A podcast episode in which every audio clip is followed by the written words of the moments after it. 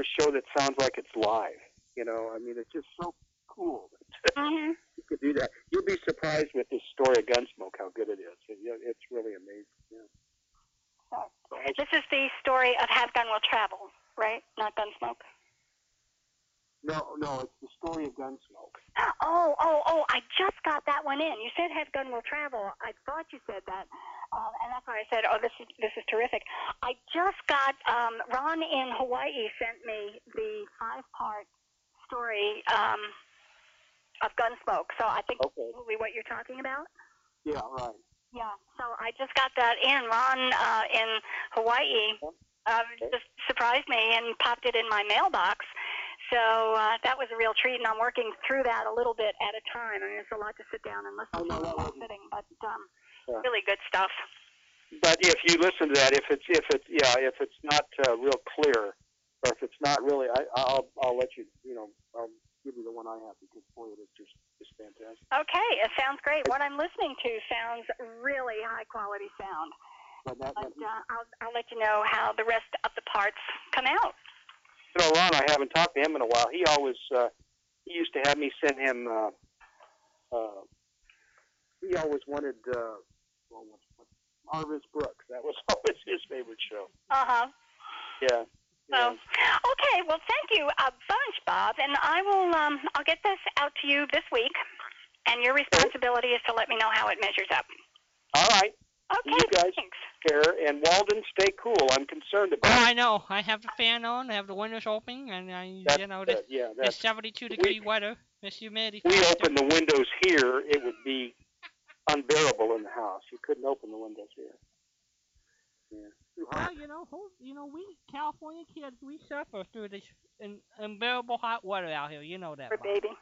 Poor baby. Well, even in the dead of summer, uh, Patricia, especially if you're not in the valley, the valley might not be quite as nice, but I know growing up in Long Beach or where Walden is, uh, every, well, you, I don't, maybe it's like that in Florida too, since you're so close to the coast. But every night it would really cool down. Where even in the dead of summer, you, you if you went out to like a ball game or something, you usually put a light jacket on, even in Mhm. July or August. You know, if you're out at ten o'clock at night or something. Never happened here. No, not there. 'cause the Never happened. no, I'll, I'll share some of my Talking- stuff with you when you start getting cool. Uh, I'll I'll have kept some of this just for you and ship it out to you. All right, thank you. Talk to you guys later. All right, Bob. Thanks a bunch. Bye Take bye. care. You betcha. Bye bye. And there's Bob Blow.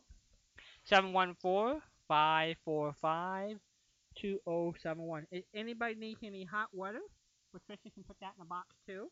Oh boy, and I've got leak-proof boxes that I can ship sunshine in. I'd be happy to do that. Um, everything is magical on the internet. And I need to know who first recorded Rudolph the Red-Nosed Reindeer. And I will give you a 12 Days of Christmas question. Let's see what I've got here for a 12 Days of Christmas. Here somewhere. 12 Days of Christmas. You can look it up. Uh, in the 12 days of Christmas, how many swans were swimming? We have a partridge in a pear tree. We have two turtle doves. We have 11 pipers piping. How many swans were swimming? 714-545-2071.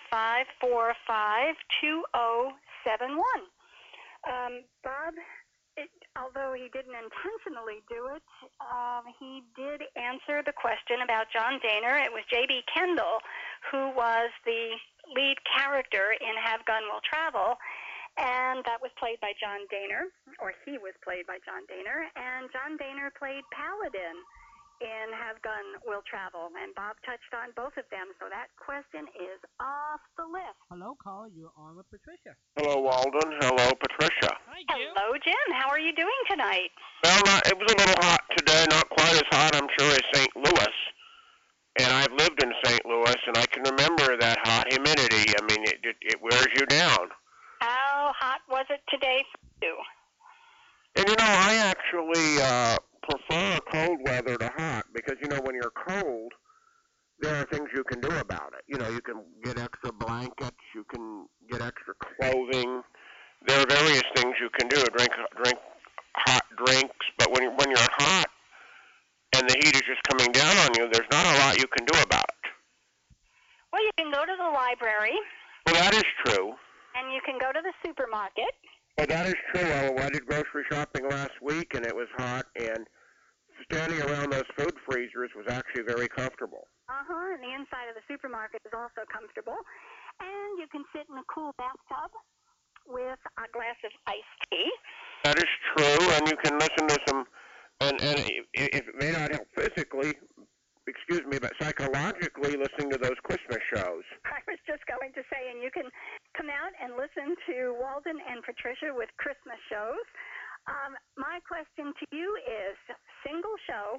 Um, do you have a favorite Christmas show or Christmas episode? Just one. Or a Christmas tradition?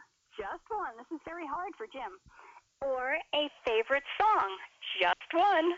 Just one question, uh, one uh, one one thing only, huh? One thing only. Jim has never faced this challenge before in his life. Well, let's see.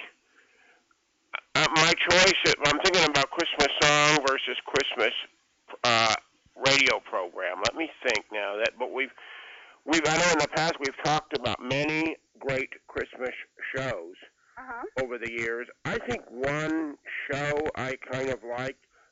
I think I'll stick to the song because that because because you know that the, there's so many shows. It, it's like picking your favorite child, kind of. You know. Right. My one Christmas song I loved as a child.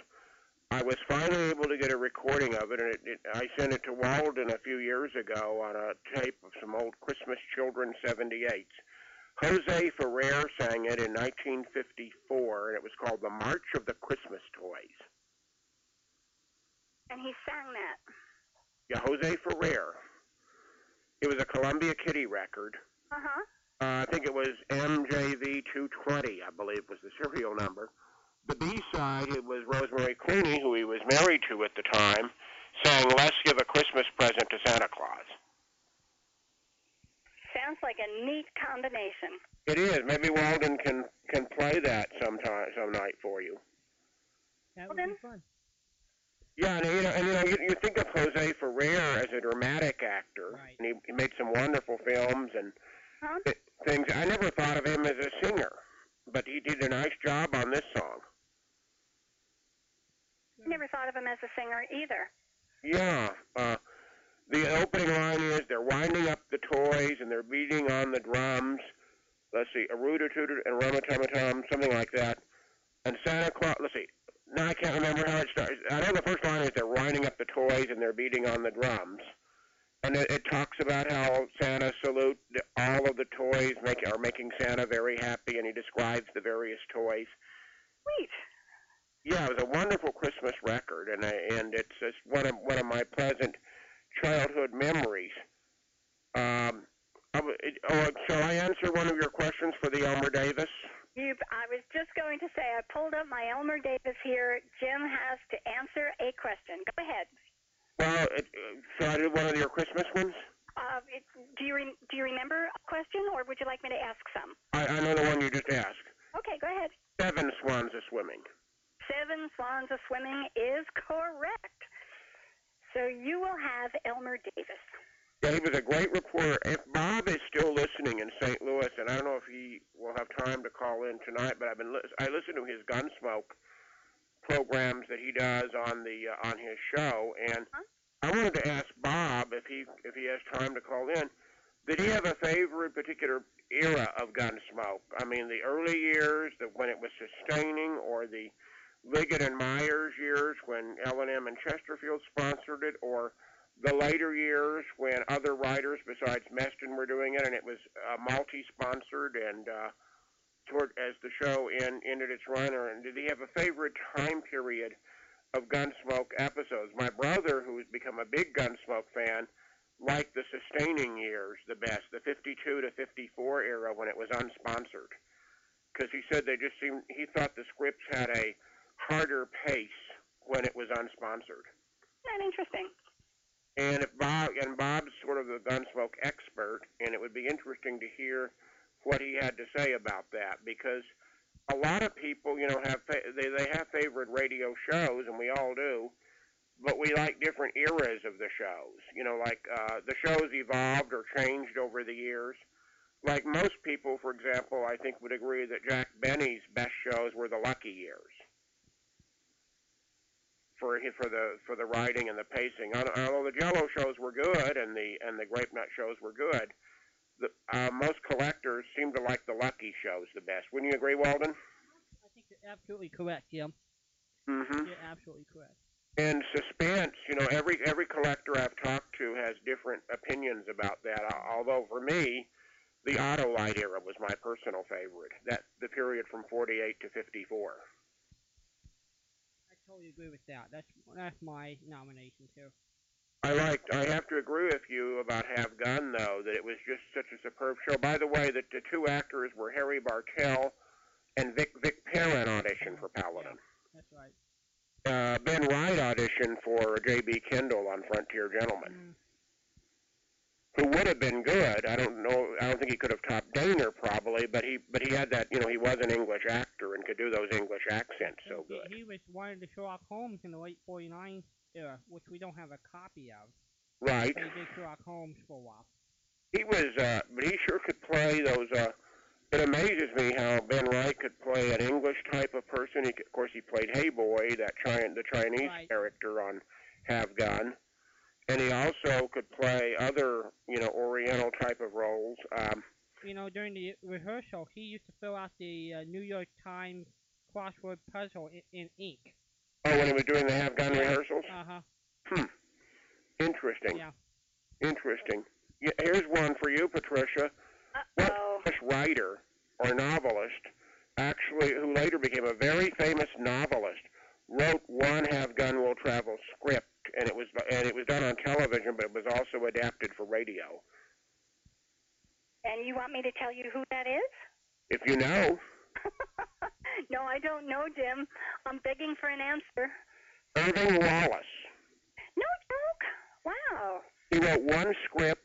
Uh, the radio version of it aired July 5th, 1959. It's called Comanche. That that is really an interesting tidbit. He was quite a versatile writer. Um, he and his daughter collaborated on a couple of books. I believe they were the books of people. Right, uh, sort of a whatever became, not whatever became of, but about, uh, didn't they write, the daughter write like the class of 65? Maybe that was something else, but. I, I think that was something else. They actually wrote a series of books that uh, listed almost I was go- I was going to say almost every imaginable person with a brand name, but that's silly. Um, the, they filled three books, and the paperback book, the first paperback book, is easily two and a half inches thick. So, and I've got them. I found them, and they are absolute treasures. Well, no, of course, he wrote many novels like The Man and The Prize and The Word and uh, The R Document. Uh, you know, very uh, dealing with various political themes. Like the first, actually, the first African American president in novel form was, I think, in Irving Wallace's book called The Man, which was made into a movie later with James Earl Jones. Mm-hmm. And Irving Wallace wrote that story. As I recall, the premise of the story was the president.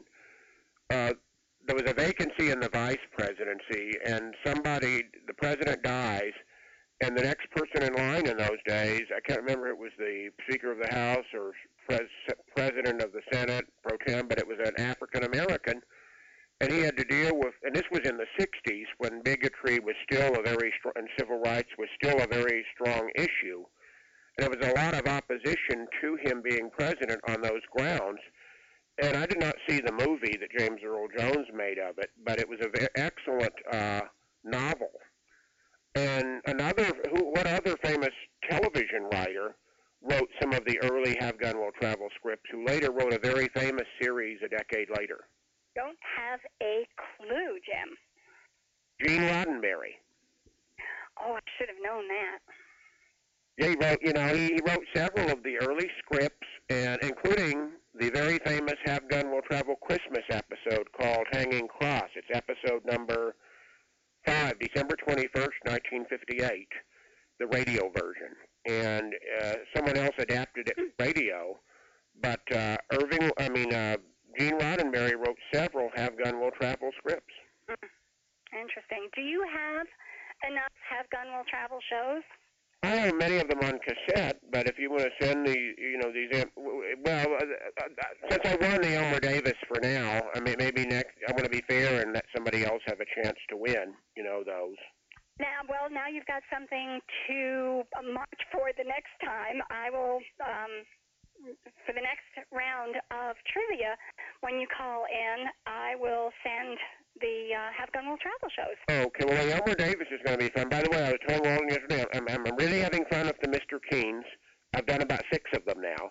Cool. They really are a lot of fun to. Uh, I've also listened to the Gunsmokes you sent, and that's why I was thinking of that question for Bob because I'm up to uh, I'm up to 1960 now. I've been hearing them in order, and what's fun is I'm able to hear these are in chronological order, so I'm able to go through them episode by episode. I've been listening since about March, you know, when I got them. Yeah. And now I'm up to 1960. I have about a year to go on them, and they're, they're I listen to several each week, and it, they're they're really fun to listen to, and Yeah. they're good. They're very good quality, by the way. The group you sent. Yeah, I thought so too, Jim. Um, but uh, if you're all the way up to almost the last year, you've done a powerful lot of listening. There are a lot of shows on that one. Well, I've listened to uh, some of them in other years, but some of them, you know, I, I missed and I, I didn't have them. But but hearing them in order, hmm it's fascinating to hear how the characters evolved or changed. I, I noticed in the later episodes, and maybe Bob notices this too. It seems like in the later episodes, Matt seemed to be more irritated with some of Chester's idiosyncrasies in the later years than the earlier years. Like, Mhm. because that might have been the way the other script writers did it. Like the way Chester would make the coffee, and the outlaws who was in, who were in jail were always complaining about Chester's the way Chester cooked the food. yeah, well, had to complain about something. Poor Chester. Right, yeah, you know, you, when you think about life in the 1800s, I imagine that there weren't a lot of choices for what you could eat in the 1800s. I mean, can you when you think of the West and you think of Dodge and you think of the hot weather and the cold weather, and I still find it amazing that they could go into the bar and drink those beers when you really didn't have good refrigeration to keep the beer cold. hmm Didn't have any refrigeration. Right. And when, you and you think of the and I was thinking about the primitive medical conditions that Doc must have had to work under. hmm I mean, when you think of the progress we have made in in that in those areas, and I was, uh, and of course, uh, when when when Matt and Chester had to ride out to to take care of something, and it was always hot, you know, and you had to ride on the horses and open heat, and I can't even imagine how the pioneers in real life, let alone stories, moved west when you think about it. Be, I mean, because of uh, I didn't realize this until one of my college professors in a history class told me. I learned this in the early my early college years. You know, you have an image of people riding covered wagons. You have an image of people riding in the wagon and the wagon pulling the horses. My professor said the wagons mainly had to be used for storing the household goods. That most of the pioneers actually walked alongside the wagons. Correct. I didn't know that. That, that's one thing, Jim. That's one out of a hundred for me tonight. I did know that. I I did know that. Did know that.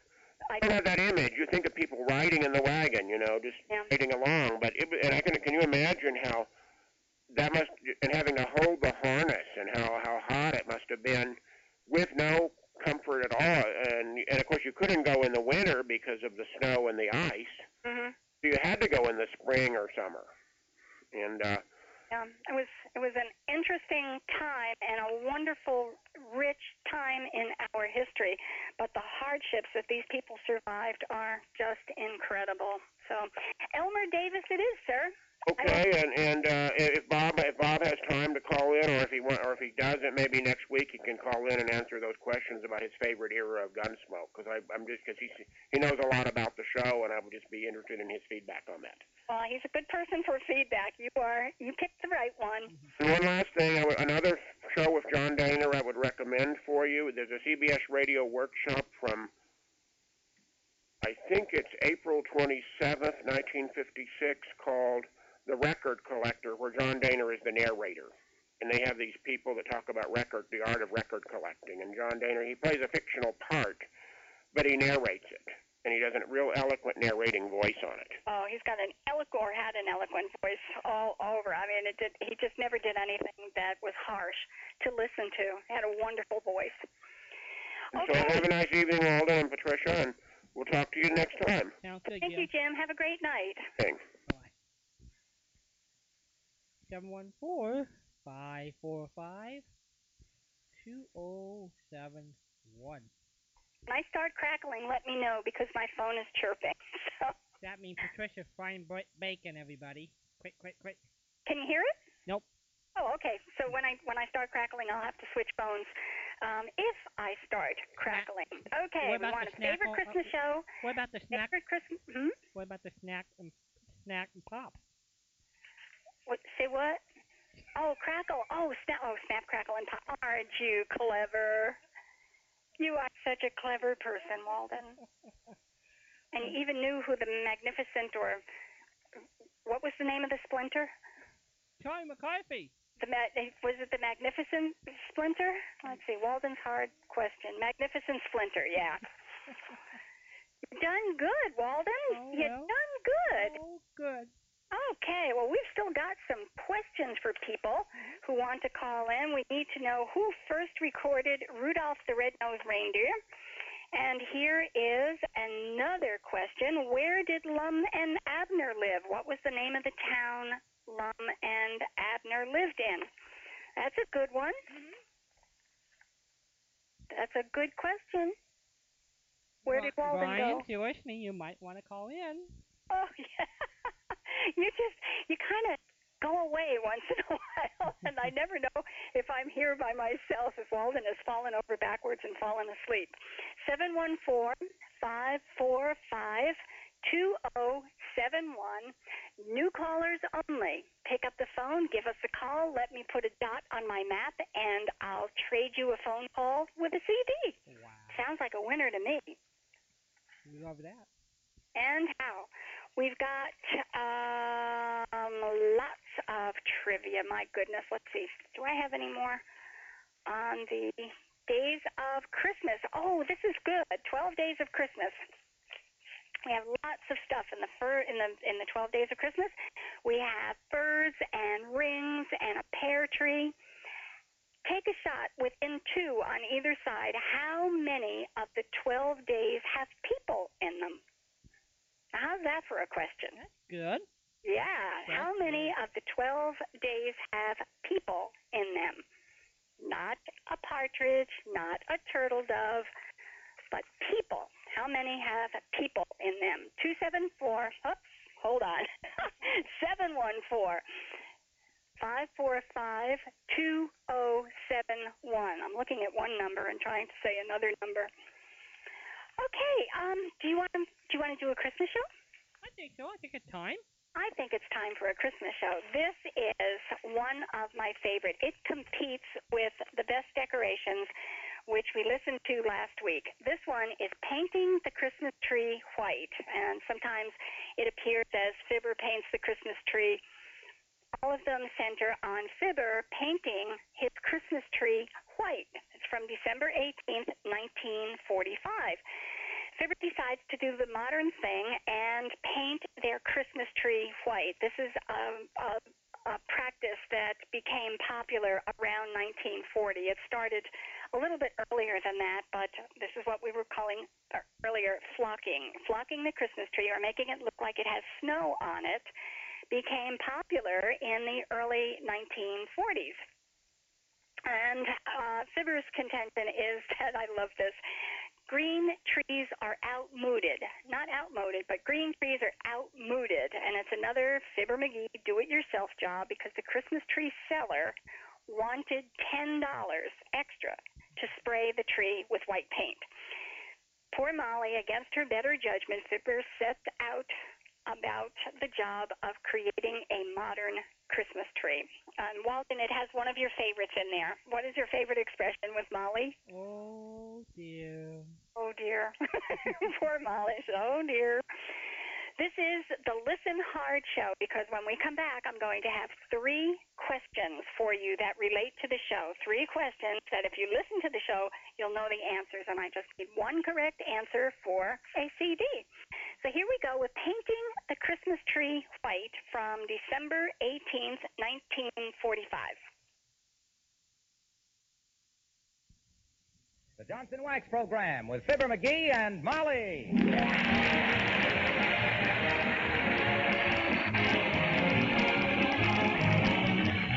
The makers of Johnson's Wax products for home and industry present Fibber McGee and Molly, written by Don Quinn and Phil Leslie, with music by the Kingsmen and Billy Mills Orchestra.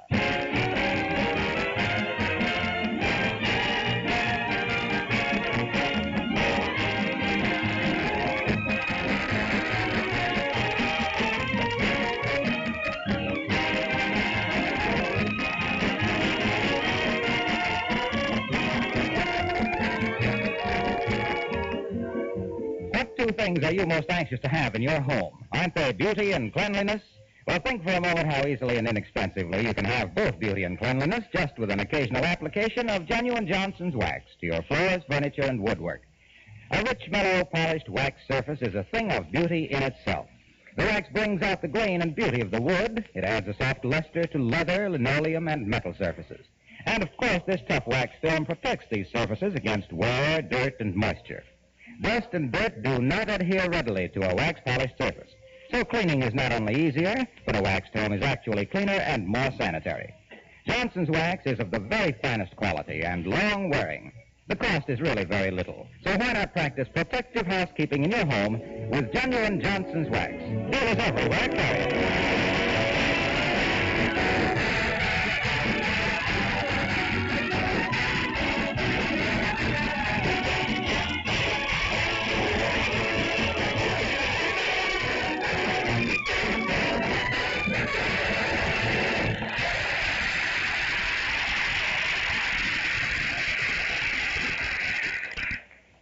There are certain people who simply won't admit that nature does anything right. They are the kind who gild cattails, paint Whose Little Tootsie Are You on the shells of baby turtles, and clip poodle dogs to look like anemic lions. Here's one of those people now, as we meet Fibber McGee and Mary.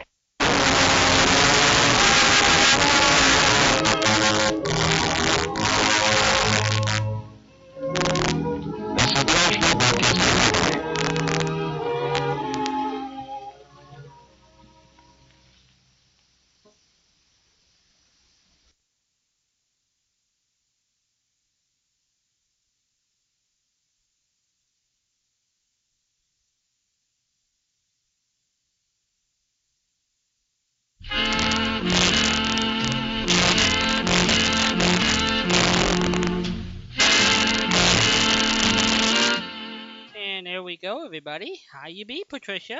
I be fine. Merry Christmas, Walden. And to everybody, Merry Christmas. This is our fourth Christmas week. Yay. Um, and we get one more Christmas week. Hooray. And I'll talk to you a little bit about what's going on next week. Okay, painting the Christmas tree white from December 18th, 1945. We need a new caller. We need one of our family members. We need somebody to call in and let me know the answer to one of these questions that relate to the show. How much did Fred at the Christmas tree lot say he would charge Fibber to paint the Christmas tree white? How much was Fred going to charge Fibber? Second question is what piece of equipment did Fibber use to paint the Christmas tree? And the third, what did Fibber describe as poison ivy with berries? He was talking to Alice Darling, who thought mistletoe was a pretty good thing, and I just gave away the answer, didn't I? oh, Walden, you let me do this. Well, that's okay. We we oh, we, gosh. we, okay, so we now love- I'll have to we give love- you a freebie question. we love Patricia who gives a right answer before the question. That's always good. No, I know. Somebody um, mentioned that. Who who mentioned that? Was it um, underscore Bill? Said I give away the answers Uh-huh. before people call with them. So that one I surely did, Bill. You are absolutely right. So I'm going to have to find another one. Okay. What did Teeny say to make Fibber feel better at the end when he realized that he hadn't painted his store bought tree, but the one that was sitting in the yard? What did Teeny say to make him feel better? What? 714 545 2071. What I thought was What? cute. Hmm? uh, What I thought was cute about Tina said about little children. You know how she um, Yes, little children, yes. Announces, doesn't Mrs. McGee like little children? Or, Mr. McGee, you are so good to little children. I can't say it the way Teeny does, but she uh-huh. says little. She overpronounces her T's in the middle. Little children. It is good. How much did Fred want to charge Fibber to spray the tree? What piece of equipment did Fibber use to spray the tree? And what did Teeny say to Fibber at the end that made him feel okay about having sprayed the wrong tree? Two seven. I did that again. Seven one four five four five two zero seven one. The two zero seven one at the end is giving me a fuss tonight. My fault. We have not heard from Cassie and we have not heard from Ralph in quite a while. Um, Ron in Hawaii usually calls us with at least one answer at night, and we need a new person who is out there listening to us. New person to us. You may have been listening to us, but we haven't had an opportunity to say hi to you. So please give us a call. Let me know any of the answers to the Fibber Show. And I have a couple of more questions as well. We've got who first recorded Rudolph the Red-Nosed Reindeer? And what other question did I ask? Lum and Abner. Where did Lum and Abner celebrate their annual Christmas show? What town did Lum and Abner live in? Hello, caller. You are on with Patricia. Hello? Uh oh. Hello.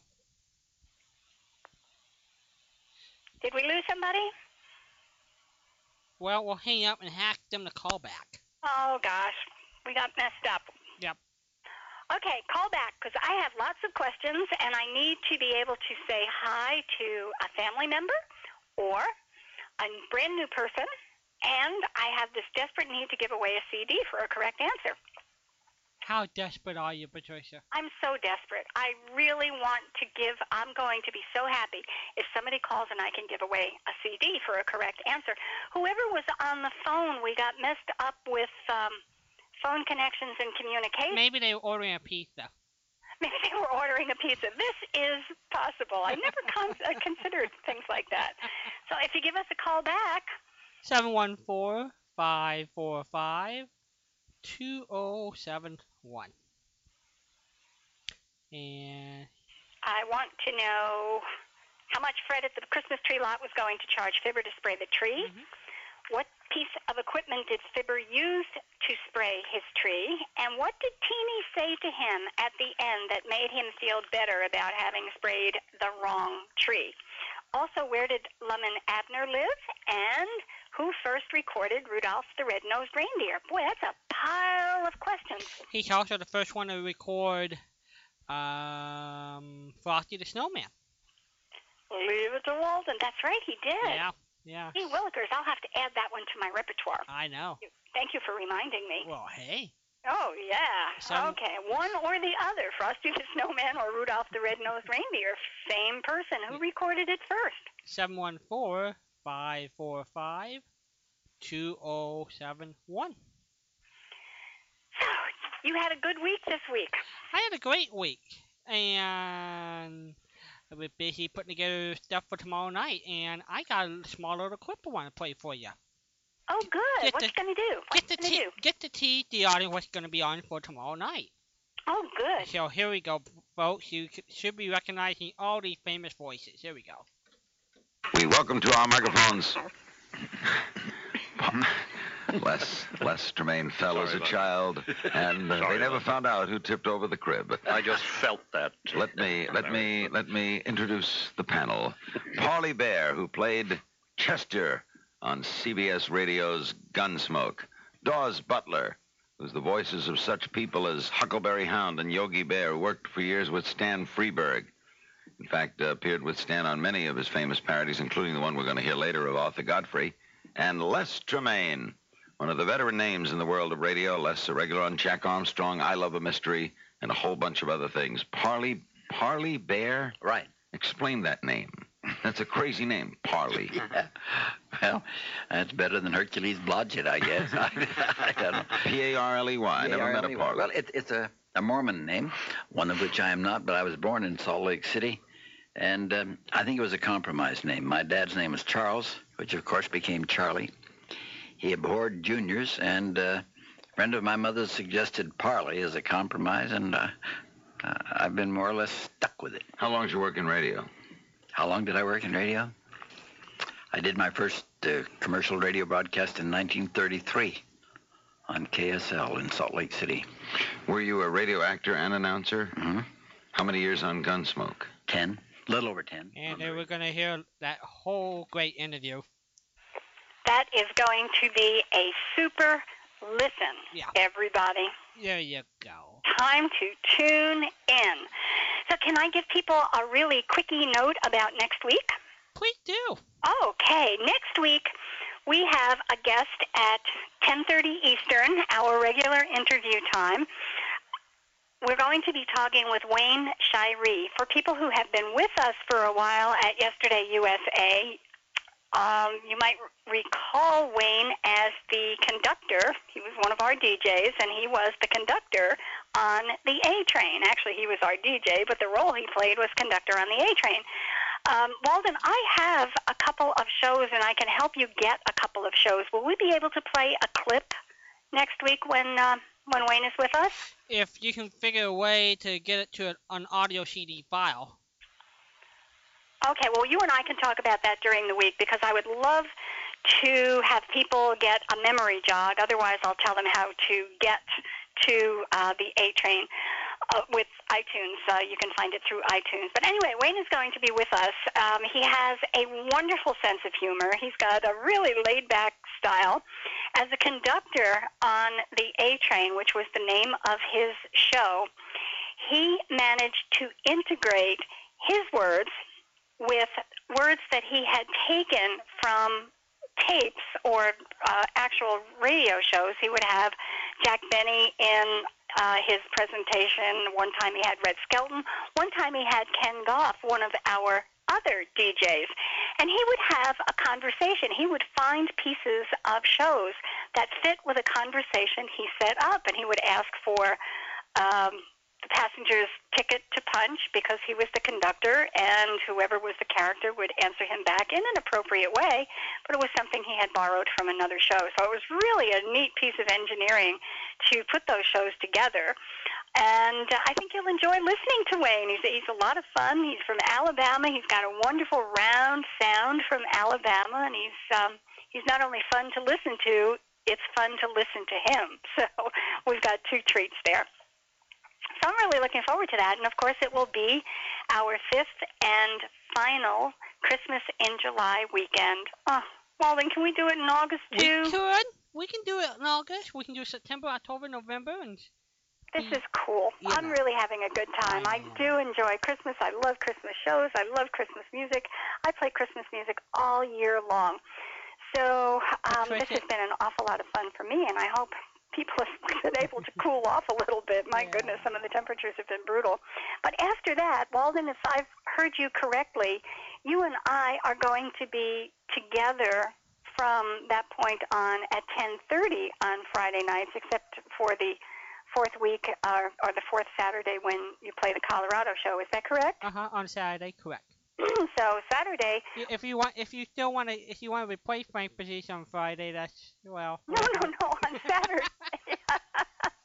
nobody could replace Frank Bresee. My goodness, nobody could replace Frank. When you say replace Frank, wait.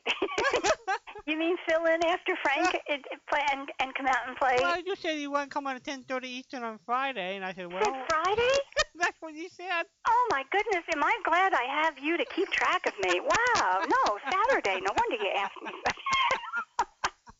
Don't ever listen to me, anybody. Don't ever listen to me. No, 10:30 Eastern Time on Saturdays if I have the invitation straight in my head. Did I get that invitation correct? Patricia, whatever you want, you get from me. Woohoo. Yeah. Well, anyway, then that's then that's a yes. Walden invited me to begin at 10:30 on Saturdays, and it sounds like a whole lot of fun. So, with or without an interview person scheduled for that night, Walden and I will be together at 10:30 on Saturday nights, 10:30 Eastern, and that's when the show will begin. Hello, caller. You are on with Patricia.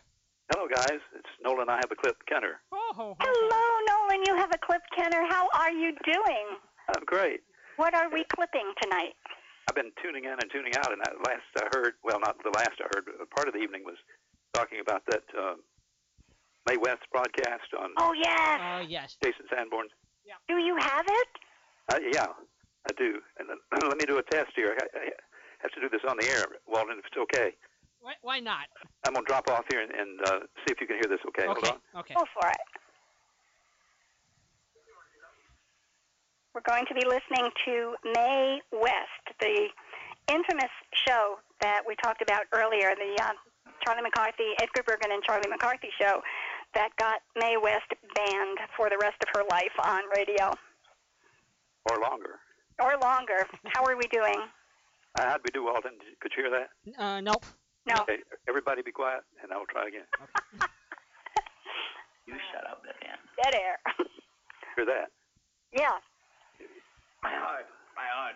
Somebody call an ambulance. That's just something I'm taking off TV for a, Okay. for a level check. Good. So it's, Turn we're, it- we're all set up. well, well, turn it, turn it, yeah, turn it up uh, c- couple notch.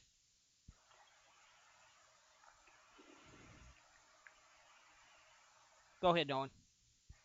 Are you ready? Yep. Yeah. Can you turn it? Did you turn it up a little bit? I, I- yeah, I will. Okay. Okay, good. Okay, good. I don't have everything set up. It's half torn down from last week. I'm just putting I- pieces of it together in order to try to play this for you. Yeah. And uh, so bear with me. Oh, that's a, that's okay. This is going to be a fun clip. I hope so. Hold on.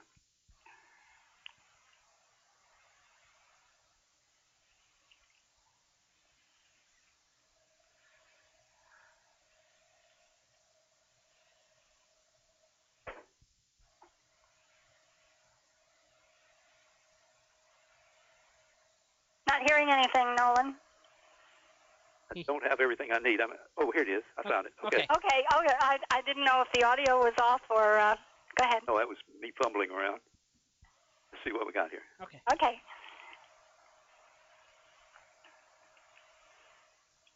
Let me call you back.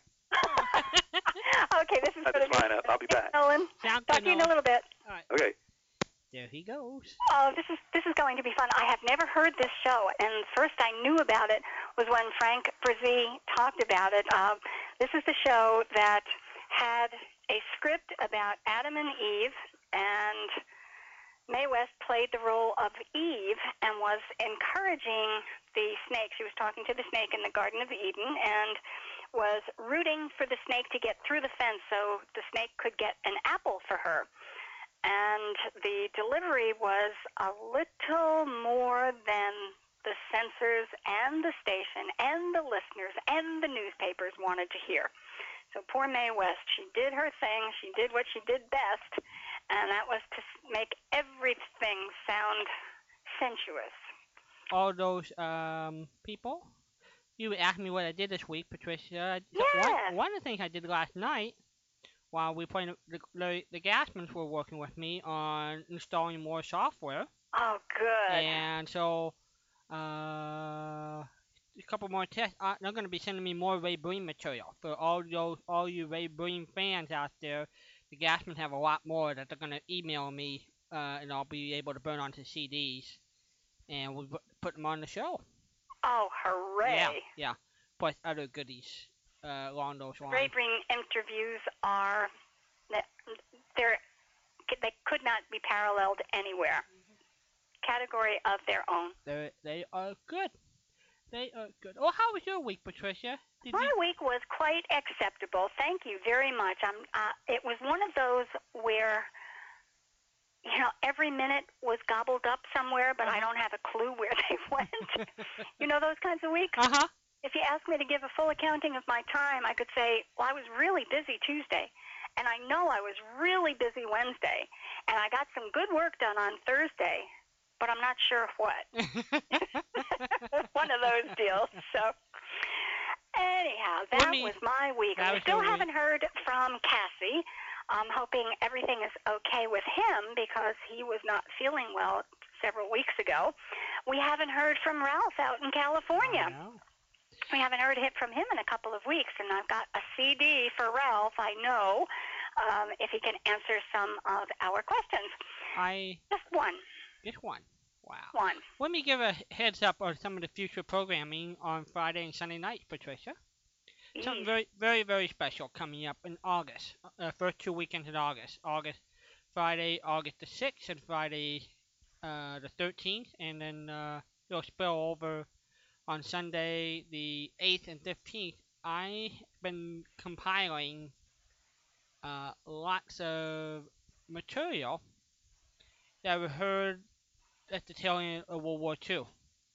August 10th, 11th, 12th, 13th, 14th, and, those, and other days around when we wait to see if the Japanese were going to surrender. And so you're going to hear complete hours upon hours of what people listening to soap operas, newscasts, all in a row that I have come up with. And also, um, I've been compiling stuff I'd never heard before until the last few weeks uh, what we heard on Mutual and ABC. Like I have the the Queen for a Day, the game show, and the Nick Carter private Nick Carter private detective, and people just standing by waiting to see if the Japanese will.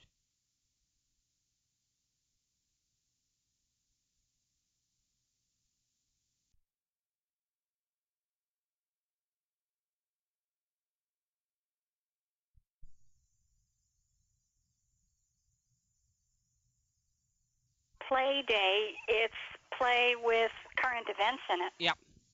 Wow. Like, like for the Queen for a Day, which I just got my hands on, so you get the new cast before and after. Uh, I have I have a wish for where they you pretty much interrupt most of the play to give a current news by. Mhm. I have a um I have a uh, radio Philco Radio Hall of Fame show where it's the first part of the whole show. They're standing by for the last ten hours waiting for to see if the news is gonna come over and the White House decided to give the press corps a break and tell them just hang in there till midnight and then we'll let you go to bed for nine hours and come back in. You know, um pretty you get you get a flavor what America was shooting for. yeah. So, anyway, because it's the 65th anniversary coming up pretty quickly, and Hugh O'Brien trying to lead a campaign to make August 14th a day of remembrance, um, that's going to be our way to help s- salute the work. So we're going to sort of put that together over the, those couple weekends. That So. sounds cool. You mentioned Friday the 13th. Uh huh. That's my brother's birthday. Ah. Believe he was born on a Friday the 13th. I'll have to go back and, and check the year with him, but I'll get to say happy birthday to him. Good. Well, I have a newscast that I heard that night on fr- on uh, Monday, August the thirteenth, night with Gabriel Heatter, and he talking Ooh. about the news. So, good stuff. Well, it sounds like good stuff. Mm-hmm. While we're waiting for Nolan, I want to add one comment to the candles on the Christmas tree. Of course. What uh, uh, did did, did it burn any houses down? Oh, yes, it did. Ah. yes, they did every year. And people would every year put candles back on the Christmas tree. The uh, Kansas Historical Society had a short account uh, written by a woman whose family had candles on the Christmas tree. It was from the, she was writing about the 1870s, and it was perhaps uh, the turn of the century when she was writing about 30 years before. And she said they had a tradition or a practice in the family that nobody saw the Christmas tree until they sat down and finished breakfast. So when they finished breakfast, they had to wait in the kitchen or wherever they were sitting, excuse me, and their parents would go to the Christmas tree, light all the candles, and then say, okay, you can come in and see the tree now. So it was the first time the kids would have seen the tree. What was really interesting to me was that some of the children's gifts were in the tree.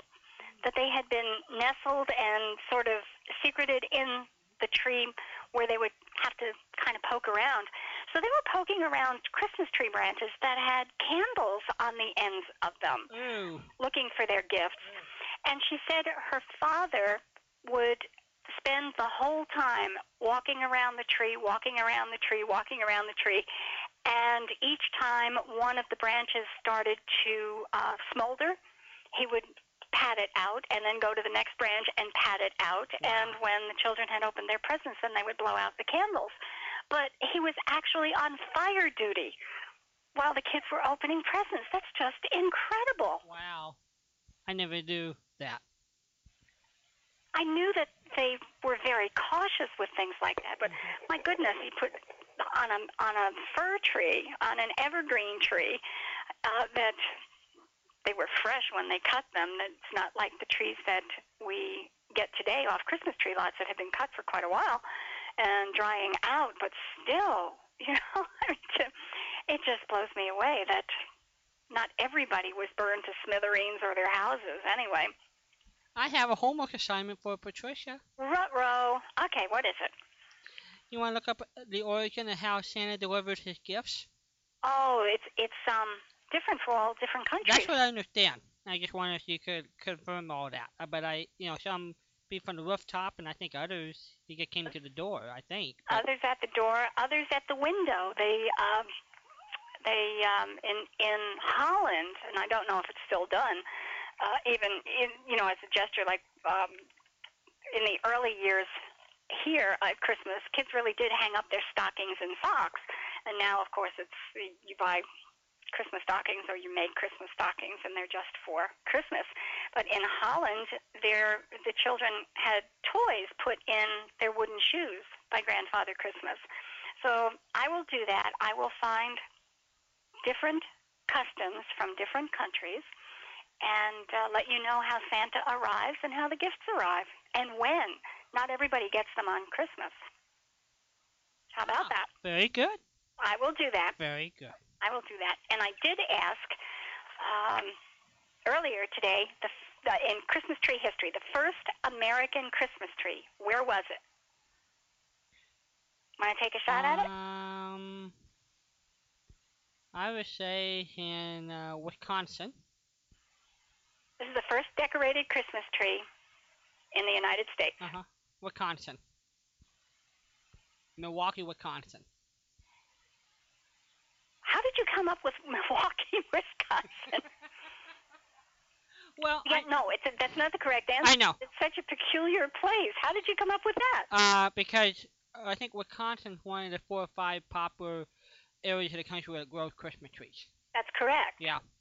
So it's just strictly a shot in the dark. Okay. I, I mean, it just, we're talking about the very first tree in the entire United States of America, and it didn't come from a tree farm. It was at Williamsburg, Virginia, the colonial Really? of Williamsburg, Virginia. Wow. And a professor from William and Mary College set up a little tree, a really small tree, and put decorations on it for children, the, the children in the community.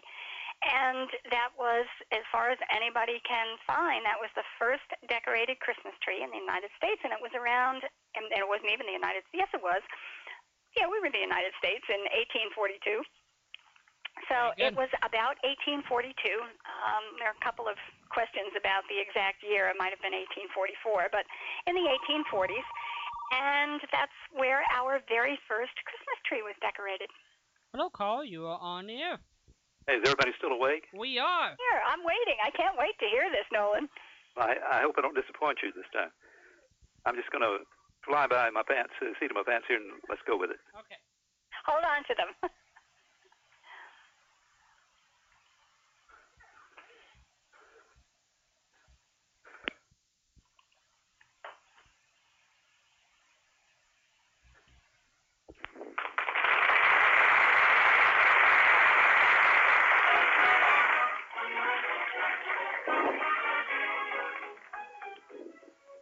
And with that nice bit of foreshadowing by Dorothy Lamour, we come to the event itself, which is the presence of Mae West in our company tonight. Miss West has carved such a sizable niche for herself in the Hall of Fame with her unique characterizations that not only is her name known in every home up and down the country, but the phrases and expressions which she has originated have almost become a part of the American language. For us, she forsakes the picture hats and sweeping dresses of the gay 90s, which you find so becoming in her new picture, and turns back time to step into the Garden of Eden and into the character of the most fascinating woman of them all, Eve. Wendell, will you set the scene for us? Well, of course, we find Adam and Eve in the famous Garden of Eden, and this light-hearted travesty about what might have taken place in those days when the world was young was written for us by Arch Oboler, one of radio's better-known writers. Under a spreading fig tree rests one Mr. Adam, sprawled out lazily in the hot sun. Eve, obviously, is bored beyond endurance as they play a game of cards with a deck of fig leaves. Listen, tall, tan, and tired. It's time I told you a thing or two. Ever since creation, I've done nothing but playing double solitaire. It's disgusting. It's got me down. Well, we've got a nice place here. That's the trouble. It's too nice. Well, I'm not complaining. Mm, but I want something to happen. A little excitement, a little adventure. A girl's got to have a little fun once in a while. There's no future under a fig tree. Oh. Now, come on, woman. Be like me.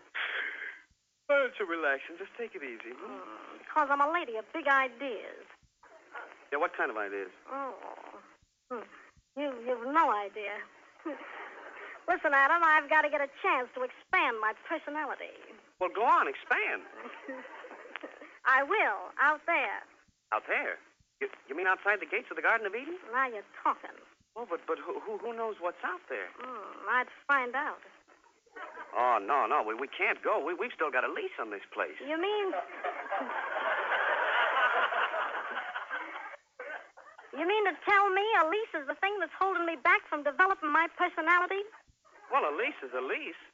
Anyway, we've got a nice place here. Temperature perfect, sun always shining, nothing but a heavy dew once in a while. What are you, the Chamber of Commerce? Oh, go away. Let me sleep, will you? L- listen, Adam. I tell you, you got to get me out of this place. You got to break the lease. Yeah, but what for? This is Eden. Everything is peaceful and quiet and safe. That's the trouble. It's too safe. I tell you, it's disgusting.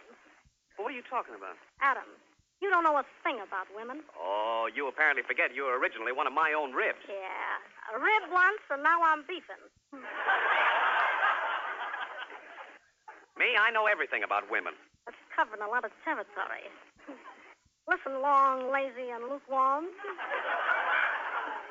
You think I want to stay in this place all my life? I do, and I tell you, you're one of my ribs. Yeah, but one of your floating ribs. A couple of months of peace and security, and a woman's bored all the way down to the bottom of a marriage certificate. Well, then what do you want? Trouble? Trouble. Listen, if trouble means something that makes you catch your breath, if trouble means something that makes your blood run through your veins like seltzer water, mmm, Adam, my man, give me trouble. Oh, Eve, you, you, you don't want trouble. Uh, now, tell me the low-down truth. Ain't there any way you can break our lease? Well, yes, there is. But I won't tell you. No? No, this is paradise. Free light, free heat, free meals. What else could a man want? Answer me that. Hmm. I got a couple of good ideas if you'll tell me how to break the lease. No, I won't do it. Oh, Adam. What? Come on over here.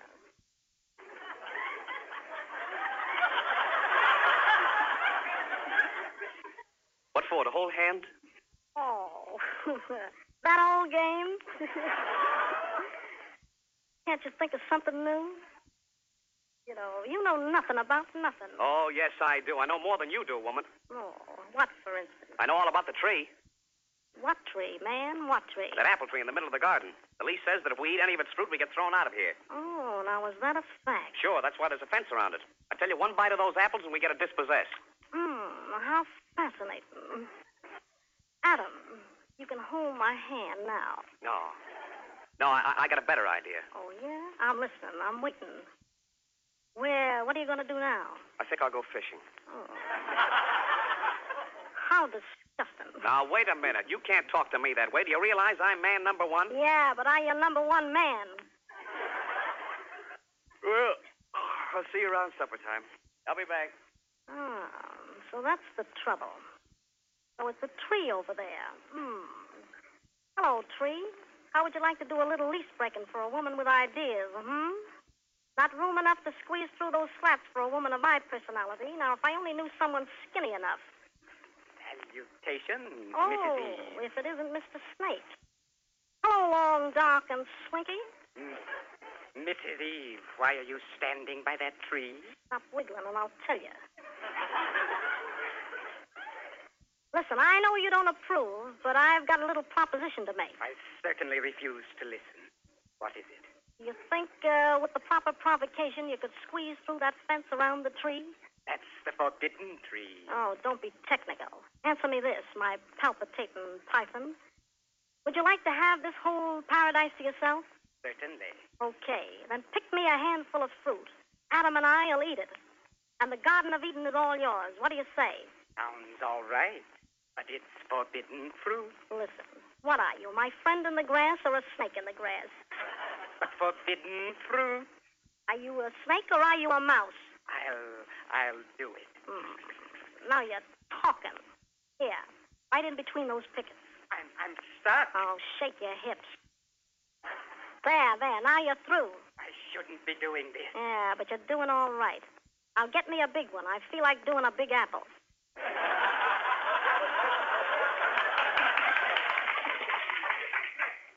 Here you are, Mrs. Eve. Hmm. Ah, I see. Uh, nice going, swivel hips. Wait a minute, it won't work. Adam will never eat that forbidden apple. Oh, yes, he will, when I'm through with it. Nonsense, he won't. He will if I feed it to him like women are going to feed men for the rest of time. What's that? Applesauce. Eve? Where are you, Eve? Mmm, waiting, my love. Just waiting. Eve. What have you been doing? Me? Oh, I've just been making a little history. Huh? The first woman to make a monkey out of a snake. Say, how about supper? And don't tell me we got fig stew again. Oh, no. Something new, so help me. Something new. Here, have a bite of this. Well, what is it? New kind of sauce. It's good for you. Uh, are you sure? Mm, just to prove it's pure, 100% proof, I'll have a demi-tasse of it myself. All right, I'll... Oh, well. No, no, wait. Before you eat, answer me this. Are you going to take me out of this dismal dump and give me a chance to develop my personality? Oh, Eve, are you going to start that over again? Mm, no, I'm going to end it. Eat your sauce, big boy, and hold your hat if you've got one. Oh, say. Say, this is darn good sauce. Where, where, where did you find it? Oh, oh, my head. What? Oh, what happened to me? Been dispossessed. Uh, but, but why? Forbidden apple sauce. Oh, Eve, what have you done? I've just made a little more history, that's all. I'm the first woman to have her own way, and a snake will take the rap for it. But Eve, we've lost the Garden of Eden. We're, we're, we're just. Eve, it's, it's as if I see you for the first time. You're beautiful. And you fascinate me. Your eyes, Oh, tell me more. your, your lips. Come closer. I want to hold you closer. I want to. You want to what?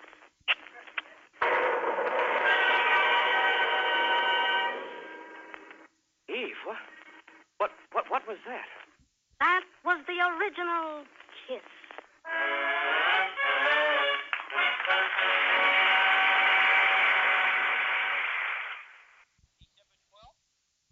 December twelfth, 1937, Patricia. That is amazing. You know what caught my attention more than anything? Uh, Obviously, uh, number one is that it was so benign by comparison to what we're accustomed to listening to. Yep. But the audience was cracking up. They loved it. And I'm confident, in part, it was the, the body language and what they were doing in front of the audience, not just saying the words. But the audience loved it. And in the aftermath, the world went crazy. It sure was. Is Nolan there? We lost Me, Nolan. we're probably waiting for him to get disconnected to get back on with us. oh, he has he has to go around the the, Yeah. the back door on I that think one. so. But uh, were you surprised to hear the audience reacting like that? Well, I was listening to it. I mean, I've heard it several times, and Uh, going back to it, yes, I, I, it, it got a lot more audience reaction than, than what I remembered. And it was. So, There you go. so Hi, are you back? hey, I just came back in. Everything okay? Oh, it was great. it- I had not ever heard that one before, Nolan, so I doubly appreciate it. I That's was, funny, isn't it? I was, yeah, it is. Commenting to Walden that obviously the content is very benign compared to what we're accustomed to listening to today. Right, or seeing, for that matter. It was hardly even suggestive. But the one thing that struck me was that the audience was going crazy for it. They loved it. And yet, in the aftermath, everybody on the other side of the studio went went crazy in another direction. I thought it was a pretty neat performance myself. It was, I well, am I allowed to say I think it was a crummy script?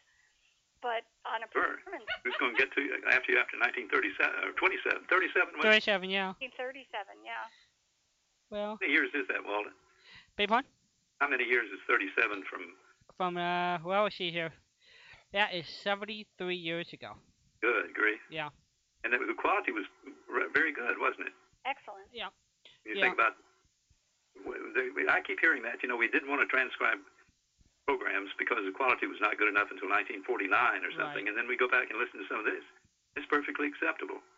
I don't Yeah. understand that. Well, they, I think they would get really nervous um, if something went went wrong. What were they going to use to protect themselves? You know, if a, lyric skipped or something like that. That's part, I think part of the reason why they didn't go for recorded recorded so early. Yeah. You know. I was thinking of something we did once at the county fair. We had a booth out there, had a big radio, an old radio on the uh, counter there, and some giveaways and some drawings and things. And we we piped in some radio programs from the studio, old shows, you know, over the telephone line and into the uh, radio. But we drove it a little hard apparently because the phone company got a complaint from a lady that I have a little. I don't think she uses the word crosstalk, but that's what she had. I have these voices I hear on my telephone, and and, and you won't believe what I'm hearing. was hearing the shadow and Amos and Andy and all this on her telephone because we were driving it too hard and it was bleeding over onto her phone line. Oh wow, funny. She was thought she was in you know some other world there for a while. little uh, little doo doo doo doo doo doo doo. That's funny. Well, guys, this is why I don't work, work the overnight shift. It's because I'm not too handy. you did get fine. You save me a lot of work. It, my CD, I would have to fast forward, and I wouldn't have gotten it too, as quick as you did. So you you did a good job. Well, well, I'll work on it for next time. There you go. It was it was great fun. I really appreciate your finding it, Nolan. Glad to. We'll we'll talk to you all soon. All right, Nolan. Thanks. Thanks so much. Welcome. Have a good morning. You too. Thank you. Bye bye. Bye. And this is the morning shift here on Yesterday USA.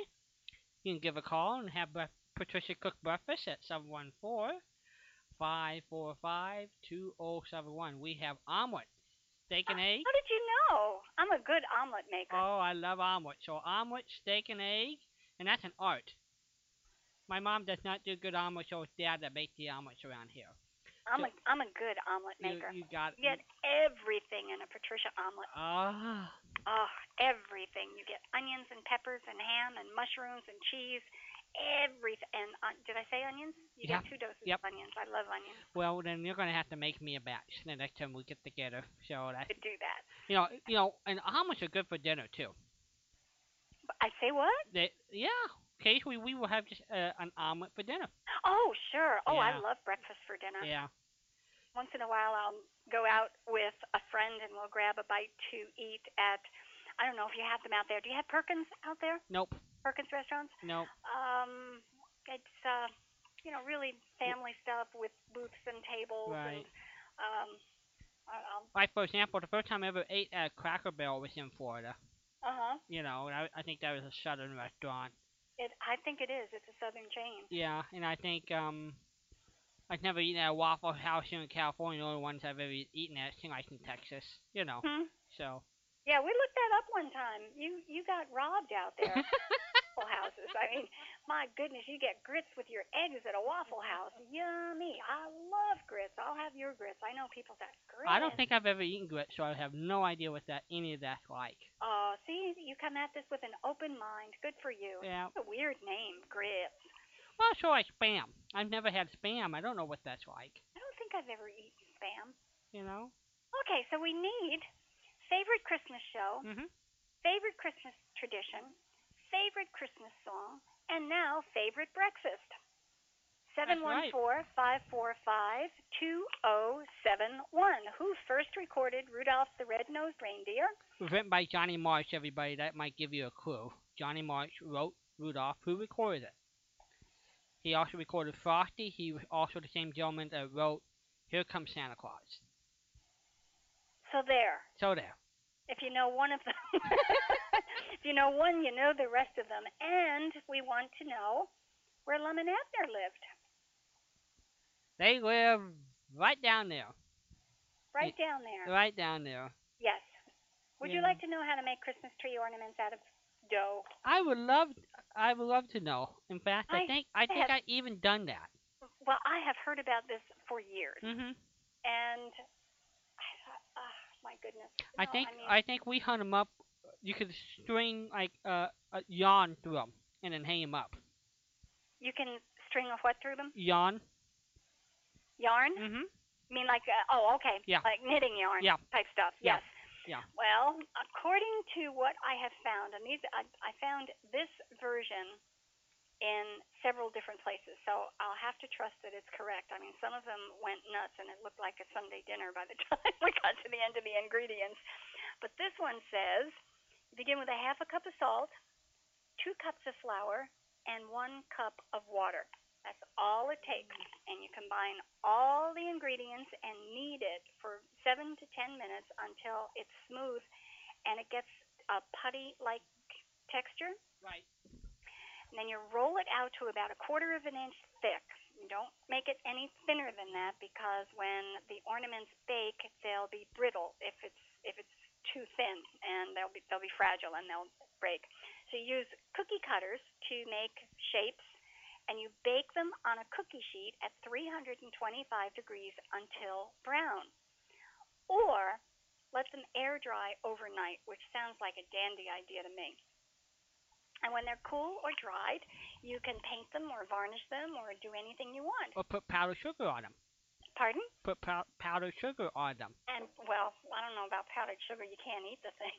so probably a little bit of flour to sprinkle on for uh, the effect of snow would be good.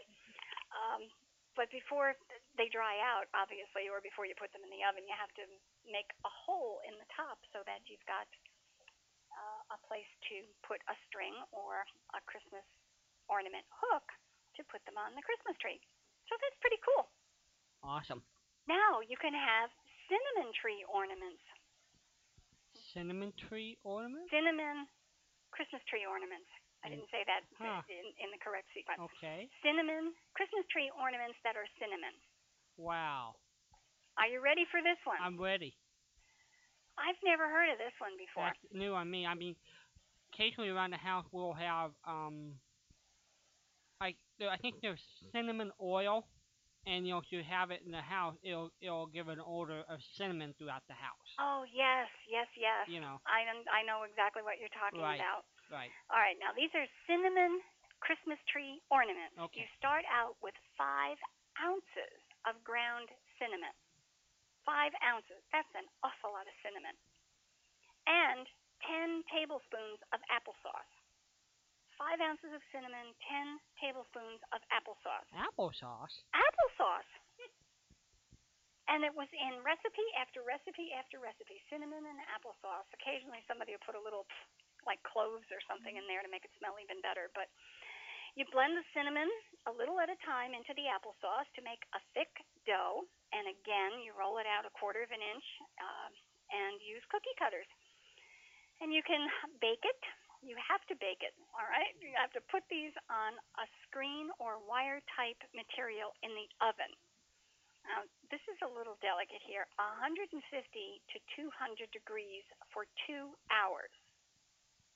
Very slow. That's a slow cooking deal. Very okay. slow. Yeah. Cinnamon and applesauce. They must smell wonderful. Oh, I bet it does. Yeah. Yeah.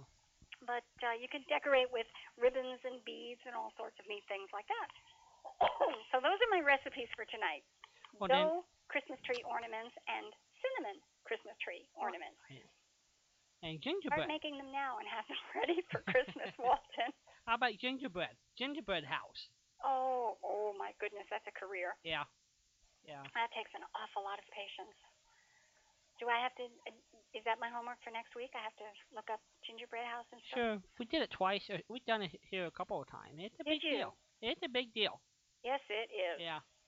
And and it's a big deal making the pieces the right size. It's a big, big deal getting them together with the frosting Yep. or the icing in between. And holding them together that way at least sets until right. until and you do it without fracturing something in the process. And then decorating with the icing and the gumdrops. Oh, yeah. All of the things that go on a gingerbread house. Oh yeah. They're wonderful. It's it's just heartbreaking to either watch it deteriorate or have something somebody attack it with a fork. You know? it's a heartbreaker. You put so much work into it. What happened to the ones you made? We ate them. You did eat them? Uh huh. Sometimes what we do is pull off the candy bits and pieces as we go. So in other words, we would decorate through the holidays, and after Christmas over, you could pull off a, a gumdrop or or a, a mint, you know, as, Uh-huh. as you went. And then you would get to the good stuff. Uh huh. So that's how we did it. like rabbits in the garden. Yep. Little nibble at a time. I'm going to go for the heart of it. You're gonna You know, go if for I'm the. ever at your house and you've got a gingerbread house there, All right. and it's after Christmas and you start nibbling the gumdrops, You you'll you'll go you'll go ahead and just take a take a, a roof for a a wall right away. back, get back there fast or the thing is gone. it's toast. It's in my tummy. well, you know, so good. Uh, what we always do for Christmas Eve, you were talking about breakfast or whatever. Traditionally around here, homemade cinnamon rolls. Ooh, yum. Yeah, the mom would bake them several weeks in advance and freeze them, and then then we would you know warm them up. Mhm. And when I was a little kid, for many years, Welsh rabbit is what we grew up with. You know, the cheese sauce on Uh huh. on crackers, Right. saltine crackers, which Good I like. stuff.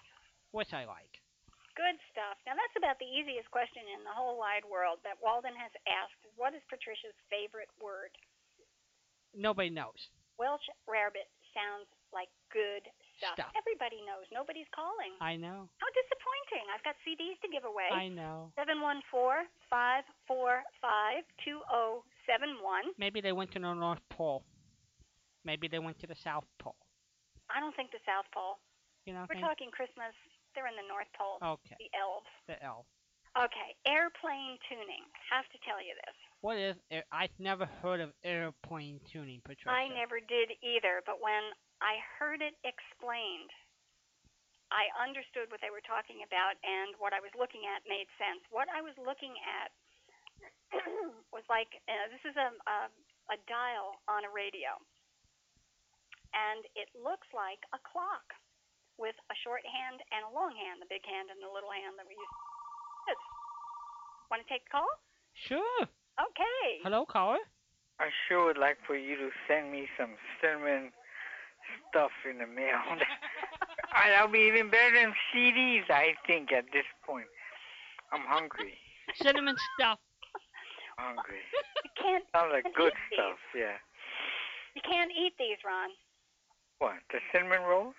Oh, the cinnamon rolls, yeah. I want to eat the cinnamon rolls, yeah. Oh, I thought you were talking about my cinnamon ornaments. Oh, yeah, that's what I want to eat. The cinnamon ornaments, that's right. You can't eat it? Well, you you can do anything you want, but it's not going to come with an enjoy them now type thing. These are hang on the tree things. No, I love cinnamon, though. I, I, I think cinnamon has a real interesting taste to it.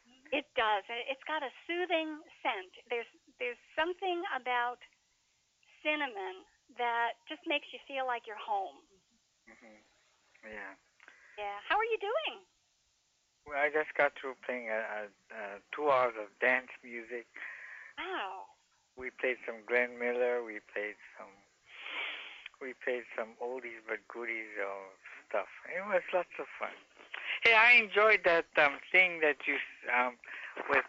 Wow, let's see, that comedy bit, Adam and Eve thing. Oh yes, I'm so happy Nolan had it for us. That was fun. I thought it was funny, and the audience loved it. But the aftermath was terrible. I mean, people were boycotting Chase and Sanborn. They were getting hate mail. The New York Times said it was a vomitous act, and oh. Mae West got banned from radio forevermore. You know, 19. I guess in 1937, there's a lot of things you couldn't do in 1937 that unfortunately you can get away with now. You know. Agreed. Agreed. What surprised me, though, Ron, was that the audience loved it. They laughed. They were falling out of their chairs at a couple of different places, but they were apparently the only ones who felt good about it. Yeah, it's it's unfortunate that well, you know, and they were- and they didn't there weren't no swear word or cuss word or whatever. But Nothing. Nothing. nowadays, it's so unfortunate that to get away with so things that you know you don't want your seven year old to watch. You know, Mm-hmm. or something. So I don't know. Sixteen-year-old to watch sometimes. Anyway, I just thought I'd say hello. I'm I'm kind of I don't like I I don't have the kind of energy that you guys got. At um, what time is it? Three thirty in the morning almost for you? Four, four o'clock here. Ridiculous. You know, you guys you guys sound as if you were you were you took you're so wide awake. It, I feel bad that I'm so sleepy. Fun. You want to try a question? And I know I've got something that you might want. Go ahead, ask me and I'll see if I can. Ask ask you a question. I've got a couple of questions here. Um, first question was, uh, let's see, Lum and Abner. Where did they live? What town did they live in? Pine Ridge, right? You got it. Is that Pine Ridge? It's Pine Ridge. Yes. See, you're not tired. Oh. You're not worn out. Just hit a question that I could answer. Lemon Avenue. Yeah, Pine Ridge, I guess. Good. Like Lum and Abner? No.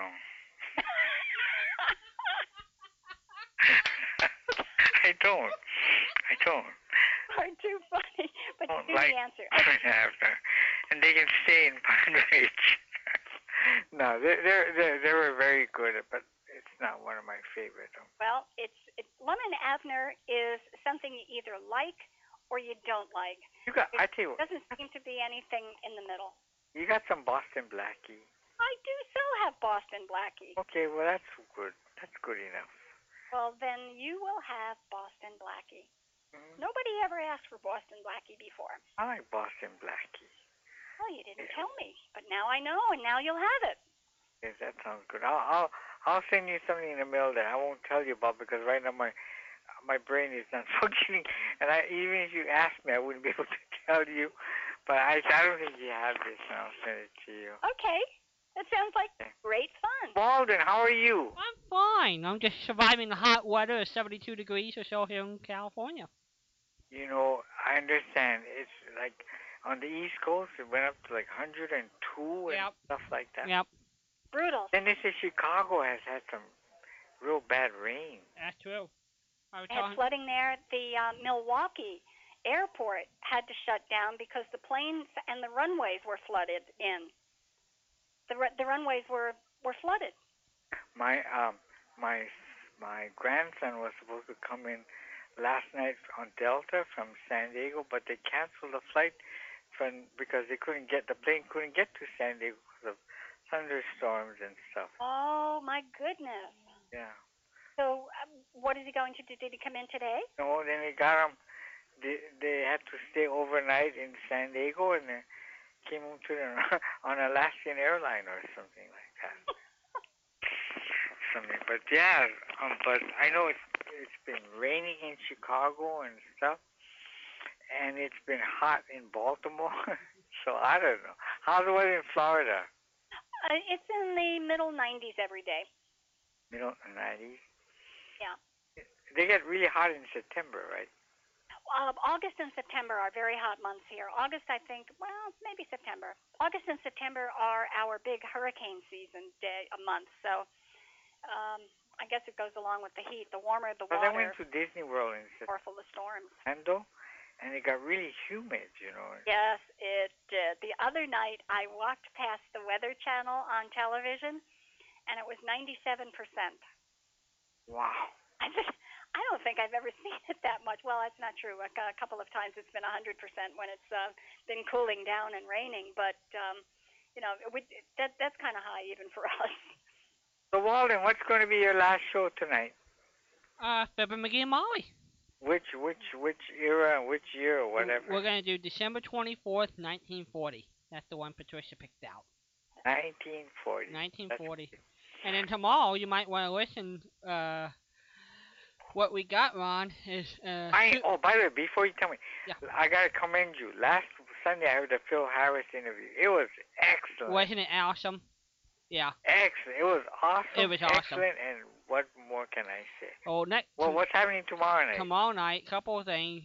We're gonna have a two-hour interview with Jay Livingston and Ray Evans, talking about they eh, talking about all those famous songs they wrote. You know, Mona Lisa, Que Sera Sera, Silver Bells, all the stories, the the theme from Bonanza, Mr. Ed, and you'll hear two hours of them telling stories how they put together all that music. One quick question, Walden. Yeah. Or, or Pat- Patricia, either one of you. Do you remember a radio show starring Barbara Whiting called Junior Miss? Uh huh, sure do. Yep, there we there f- four four of those fifteen minute episodes floating around. Um, Barbara, of course, and, and the great girls was she was Leroy's girlfriend. She was Babs, the next door. Babs, yeah. And yeah, and then of course she and her sister had that TV show. And then Barbara just passed away here about a couple years ago. She was living in Detroit. And but yep, you bet. It was, So you remember that show, Junior Miss? uh huh. There were, and there's four of them. There's four of them available. Oh, really? Yeah. Oh, So maybe Patricia could find that someday. maybe maybe Patricia can find it. She'll put her hard hat on. Yep. She'll put her hunting hat on. Yep. And she'll go hunting. I, I'll If put I my hard a- hat on and go into the mine. You're you're a very good hunter. I Am. Patricia, if you ever find Junior Miss, email email um uh, something. Let me know that you c- were able to find some. You know. If I find it, I will put it in an envelope for you.